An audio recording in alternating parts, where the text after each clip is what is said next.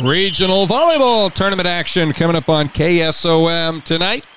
Good afternoon. I'm Bennett Blake with a look at sports on KSOM and KS95. I'll be in Denison this evening for a Class 1A Region 1 final as 32-5 Riverside tries to play their way to state.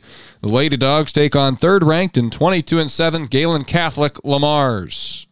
We're just going to stick to our game. We're going to, do what we know how to do. And I think if we stick to our game, our girls have the ability to play a pretty tough match on Wednesday. That's head coach Brooke Flathers following the team's exciting 3-2 win over Stanton in the regional semifinals. Galen Catholic is coming off a 25-23, 25-20, 25-17 sweep of St. Mary's Remsen.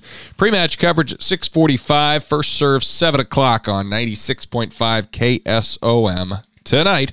Winner goes to states.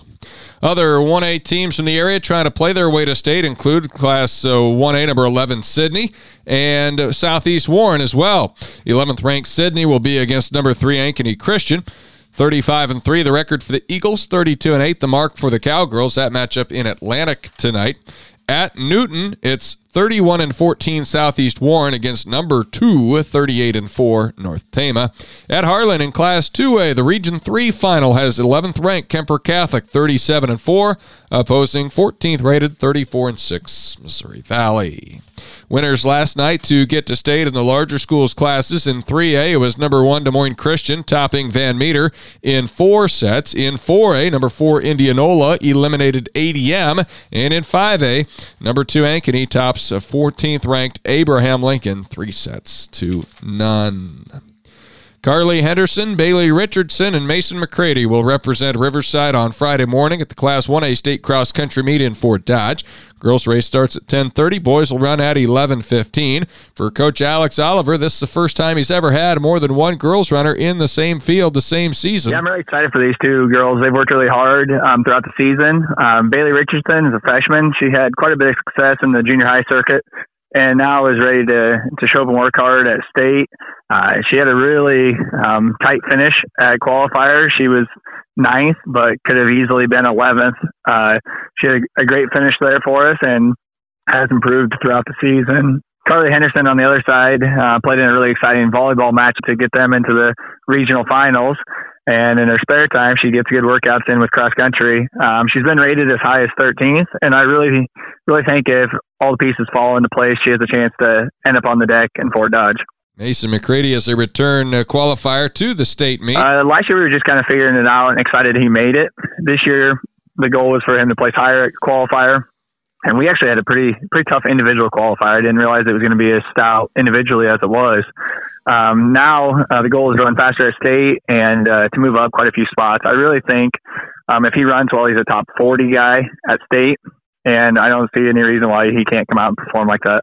McCready placed 67th last year as a sophomore at state, running a time of 18 minutes and 6 seconds.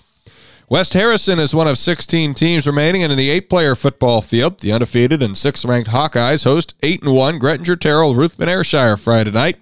When it comes to the discussion of best teams in West Harrison, this is one of just a couple that has a seat at the table. Here's Coach Andrew Stevenson. Yeah, the closest one that we've had was in 1967 to this. They were undefeated back then, and but the playoffs weren't in existence at that time for that group. So we currently that's what people keep saying, and our guys have a real level head about it. And they kind of got that tossed around a little bit last year, and a lot of them play basketball, and they heard that too.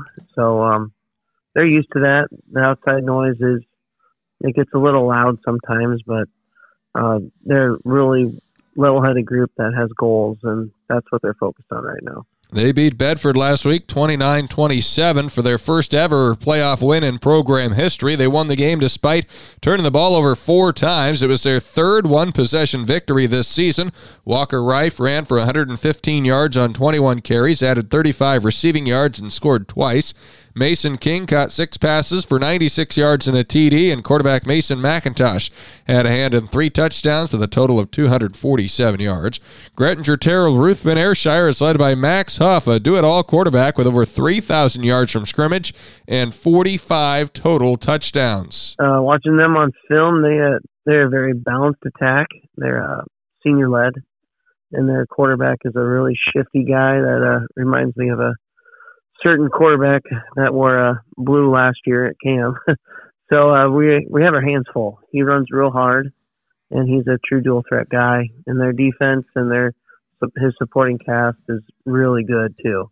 West Harrison's defense has pitched 2 shutouts this season. Middle linebacker Sage Evans leads the way with 104 tackles, including 5.5 sacks, 3 fumble recoveries, and 3 interceptions. Sage Evans has been really good. He is the leader out there, and he puts everybody in position where they need to be. And our defensive line, our DNs, are really solid too, with Bertzel and Colson Evans. And then if you look at our outside backers, Walker Reif and Brady Melby, they hold the edge really well too, if that's their assignment on those certain plays or that week. And then our safeties, they typically keep everything in front. Sometimes we'll let things get behind us every now and then, but for the most part, we've really limited big plays from people, and that's been a key to our success. The winner takes on either West Bend Mallard or number 1 St. Mary's Remsen for a trip to the Dome next week. Class 4A defending state football champion, looking like the team to beat once again. Lewis Central is top-rated and on a roll heading into the postseason at 9-0. We'll hear from Coach Justin Camrad coming up during our 540 Sportscast on KSOM. Our story with him is posted online for you to check out right now, and you can hear the complete interview with Coach Camrad at westerniowatoday.com.